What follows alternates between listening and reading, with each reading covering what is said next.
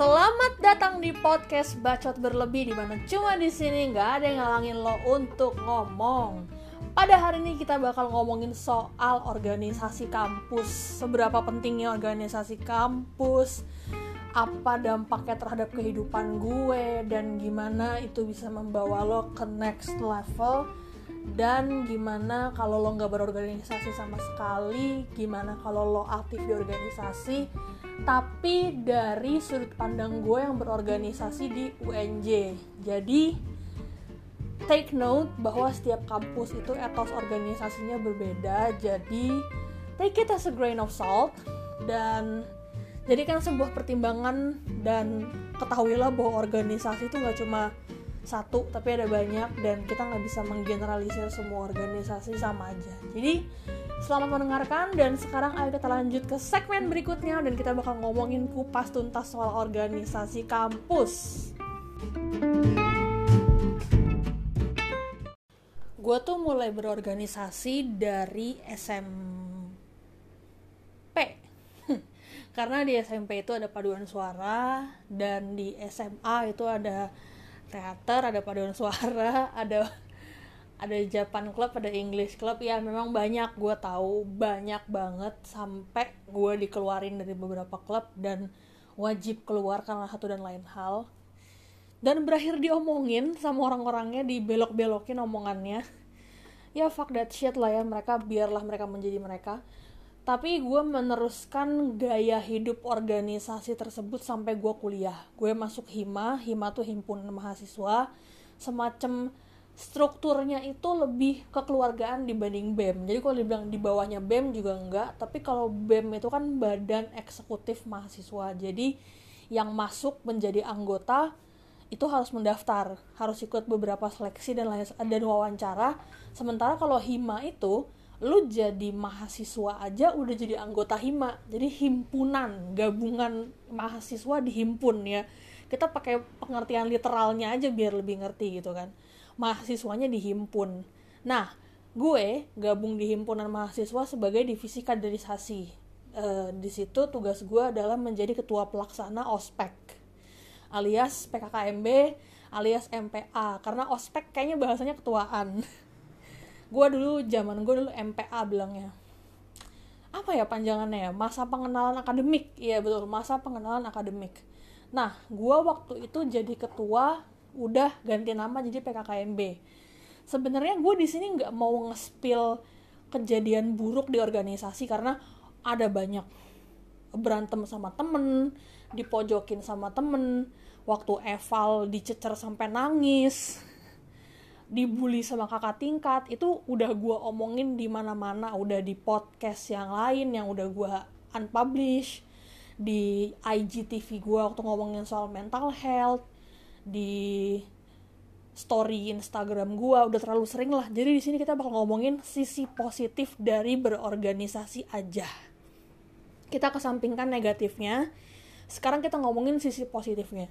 Yang pertama banyak orang yang suka bilang tapi kalau mau magang itu lebih bagus. Karena magang itu langsung uh, bisa langsung bikin kita punya pengalaman kerja ngapain organisasi? Mendingan kita magang. Mendingan bagusin nilai supaya IP-nya bagus dan diterima di kantor yang kita mau yang memang menetapkan standar IP kalau menurut gua organisasi itu sebenarnya sebenarnya kalau lo punya time management yang bagus tidak mengganggu perkuliahan sama sekali.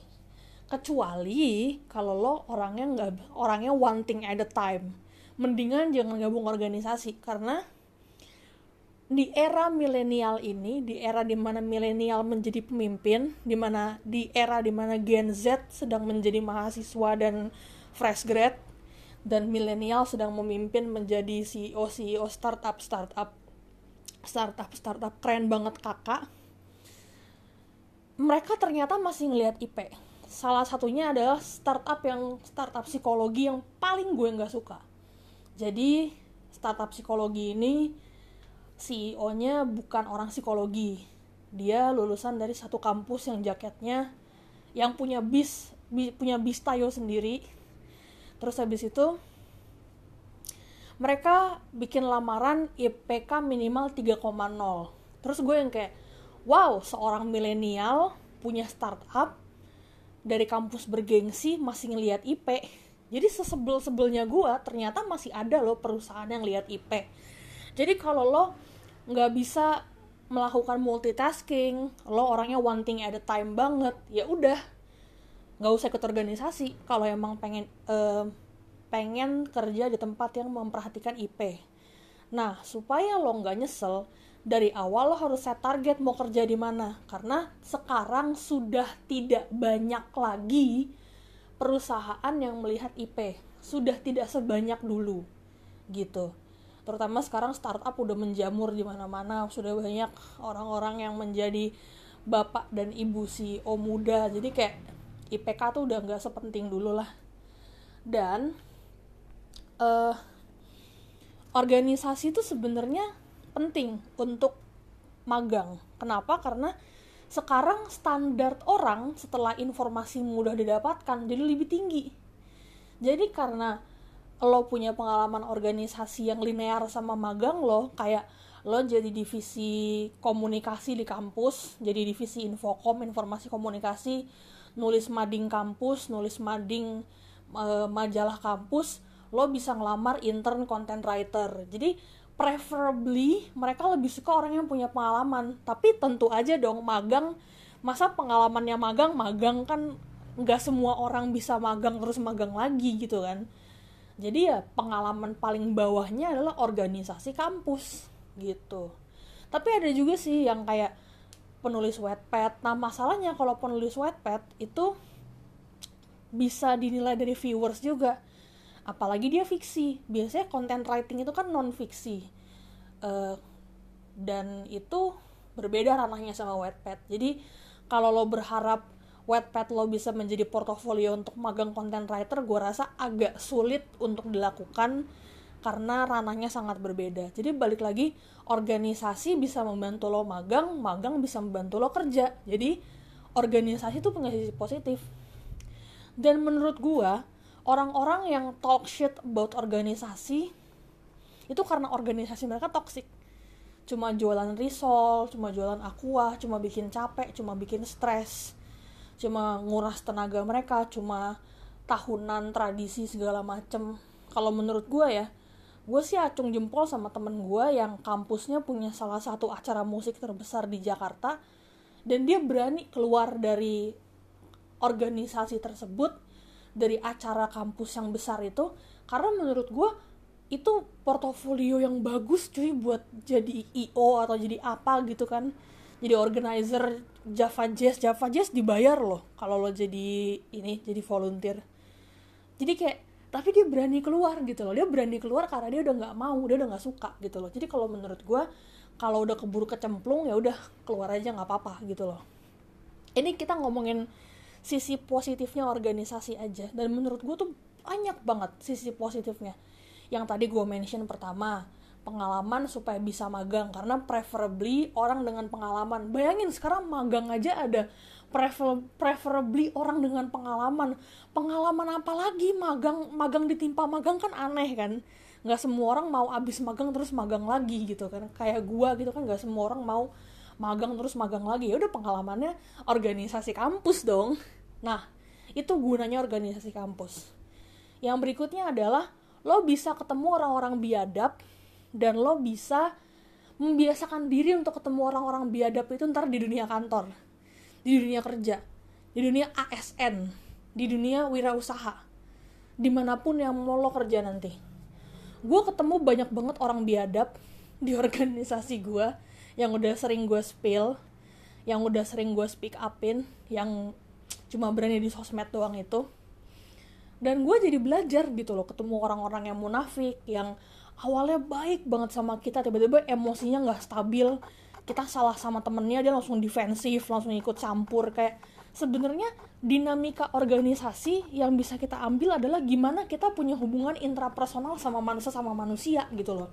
Gimana kita belajar kerja sama sama orang gimana kita kerja sama sama orang yang munafik yang kita nggak suka orang yang kita benci orang yang nyakitin kita orang yang udah kemampuannya jelek malah kepilih jadi ketua dan lo harus tunduk sama dia harus patuh sama dia itu adalah salah satu benefit dari organisasi. Meskipun terdengar toxic positivity tapi gimana ya?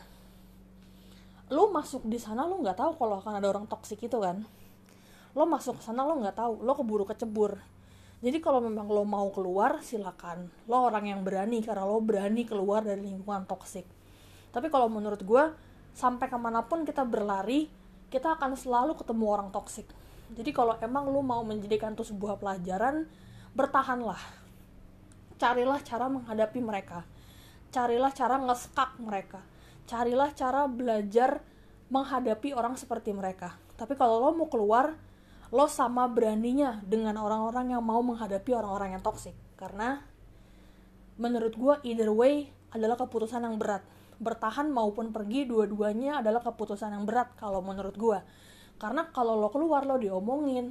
Kalau lo keluar lo ada masalah baru. Kalau lo keluar lo kehilangan teman. Banyak lah pokoknya. Jadi menurut gue either way itu adalah keputusan yang sangat brave. Jadi menurut gue organisasi itu keuntungannya dua tadi. Yang pertama pengalaman untuk nge-apply magang supaya bisa bersaing dengan orang lain yang bahkan gak punya pengalaman sama sekali yang magangnya itu pengalaman pertama mereka. Mereka masih cari pengalaman dari nol banget. Sementara lo udah bikin majalah kampus lo udah jadi campaign lo selain content writer campaign campaign manager uh, campaign development itu lo bisa jadi ketua acara core acara uh, divisi acara itu bisa banget. Campaign manager campaign developer itu macam-macam terus habis itu jadi admin lo bisa jadi bendahara kampus bendahara bem macam-macam. Jadi lo bisa bersaing dengan orang yang belum punya pengalaman sama sekali. Terus yang kedua tadi lo bisa menghadapi orang-orang toksik dan tahu bahwa di luar sana ada banyak orang bajingan yang harus lo hadapi. Dan nanti ketika lo udah berhenti ngampus lo udah selesai kuliah orang-orang bajingan itu ada dan lo masih bisa menghadapi mereka gitu loh. Karena lo udah pernah menghadapi orang yang seperti mereka. Terus yang ketiga adalah persahabatan. Persahabatan tuh gue dapetin banget dari organisasi kampus. Ketemu orang bajingan yes. Tapi ketemu sahabat also yes. Gue sekarang punya banyak temen yang circle-nya tuh macam-macam mereka punya circle mereka sendiri tapi if I need them they will be there for me itu yang gue seneng banget dari teman-teman gue mereka circle-nya macam-macam gue nggak gabung exclusively dalam circle mereka but they will always be there for me through high and low. Jadi bersahabat dari organisasi karena sama-sama susah bareng ngadepin ketua ketua yang goblok bareng ngegibahin orang goblok bareng. Ada mutual gitu ada ada similarity antara kita yang bikin kita menjadi terikat gitu loh. Kita punya sebuah ikatan sama temen-temen gitu loh. Terus habis itu pertemanan itu tuh tumbuh dari berbagi penderitaan berbagi suka berbagi duka jualan risol bareng danusan bareng ke CFD bareng uh, nonton bayaran karena acara di kampus gue nonton bayaran gue ketemu calon tong gue ketemu uus gue bisa foto sama uus gue bisa ketemu Ari Kriting wow gue dulu suka banget sama uus. Sekarang uh, sebenarnya kurang kurang kurang suka. Sekarang gue lebih suka Gilang Baskara sama Boris dan uh, Diki Divi. Tapi dulu gue suka banget sama uus dan gue bisa ketemu uus sekarang organisasi kampus. Ketika lu punya idola lu punya acara lu bisa manfaatin itu ini yang keempat. Lu bisa manfaatin untuk ngundang orang-orang yang lo suka. Teman-teman gue juga bisa ngundang orang-orang yang mereka suka karena mereka berorganisasi. Mereka bisa berhubungan sama Danila mereka bisa berhubungan sama uh, 420 mereka bisa berhubungan sama banyak banyak. Karena mereka jadi panitia acara mereka ikut organisasi. Jadi sebenarnya kalau dibilang udahlah kuliah tuh lempeng-lempeng aja nggak usah berorganisasi. Ya nggak apa-apa. Mungkin itu bukan bagian lo. Mungkin lo punya mimpi lain yang mau lo capai. Dan mungkin mencari teman juga bukan cuma dari organisasi but there will be a lot of thing that you gonna miss out kalau lo nggak berorganisasi. Jadi menurut gue kayak ini gue ngomong sebagai orang yang pernah kena damprat loh dalam sebuah organisasi. Gue punya trauma buruk dalam sebuah organisasi jadi kayak gue bukan orang yang organisasi banget. Ketua bem bukan anak pergerakan juga bukan. Tapi gue orang yang netral. Punya pengalaman buruk iya punya pengalaman baik iya. Bahkan buruknya tuh buruk banget sampai dibully di sosmed. Tapi menurut gue gue masih bisa mengambil hal-hal positif dari organisasi dan gue masih berani gitu bilang sama orang bahwa silakan silakan join organisasi karena organisasi seru banget gitu loh. Jadi kalau menurut gue kalau lo pengen mencari extra miles kalau lo udah set up goal di depan lo kalau lo udah tahu lo mau ke mana dan apa yang dibutuhkan oleh perusahaan atau atau e, lembaga kenegaraan atau wirausaha yang akan lo jalankan ke depannya ambillah organisasi. Tapi kalau jalan lo ujungnya untuk sampai ke sana tidak membutuhkan organisasi mending jangan sebagai orang yang pernah dibully di organisasi gue juga bisa bilang gue juga bisa ngasih disclaimer. Kalau lo benci drama kalau lo benci hal-hal norak kalau lo benci uh, melihat diri orang yang sebenarnya lo cuma mau kenal di kulitnya aja nggak mau kenal dalam-dalamnya ya udah nggak usah ikut organisasi nggak apa-apa. Jadi kayak menurut gue ya orang-orang yang guilt trip yang bilang orang yang gak ikut organisasi tuh kuper nggak ada masa depan dia tuh jadi pengalaman kerja. Sebenarnya nggak semua nggak semua pekerjaan membutuhkan organisasi. Nggak semua pekerjaan tuh butuh organisasi kampus. Jadi jangan kemakan omongan orang deh pokoknya apa pun yang lo lakukan di hidup lo lakukanlah karena sorry lakukanlah karena lo mau karena lo pengen dan karena lo udah set goal ke depan jadi apa pun yang orang bilang anak yang gak ikut organisasi itu kuper lah anak yang gak ikut bem itu egois lah nggak mau berkontribusi untuk kampus lah inilah itulah. Kalau emang goal di depan lo itu langkahnya atau stepnya bukan dengan organisasi ya nggak usah berorganisasi jangan dengerin apa kata mereka. Mereka tuh cuma butuh anggota mereka cuma butuh anggota mereka tuh ngegil trip lo sedemikian rupa karena mereka desperate. Mereka butuh anggota dan mereka nggak dapet anggota itu. Jangan kemakan. Karena kalau mereka aja dari membangun organisasi udah ngegil trip orang bisa jadi ketika lo gabung sama mereka things could be more worse than that. Lebih dari guilt trip. Tapi organisator yang baik ngajak orang nggak pakai guilt trip nggak pakai fitnah nggak pakai ngata-ngatain nggak pakai ngerendahin orang. Jadi choose wisely dan semoga kalian suka sama episode podcast ini.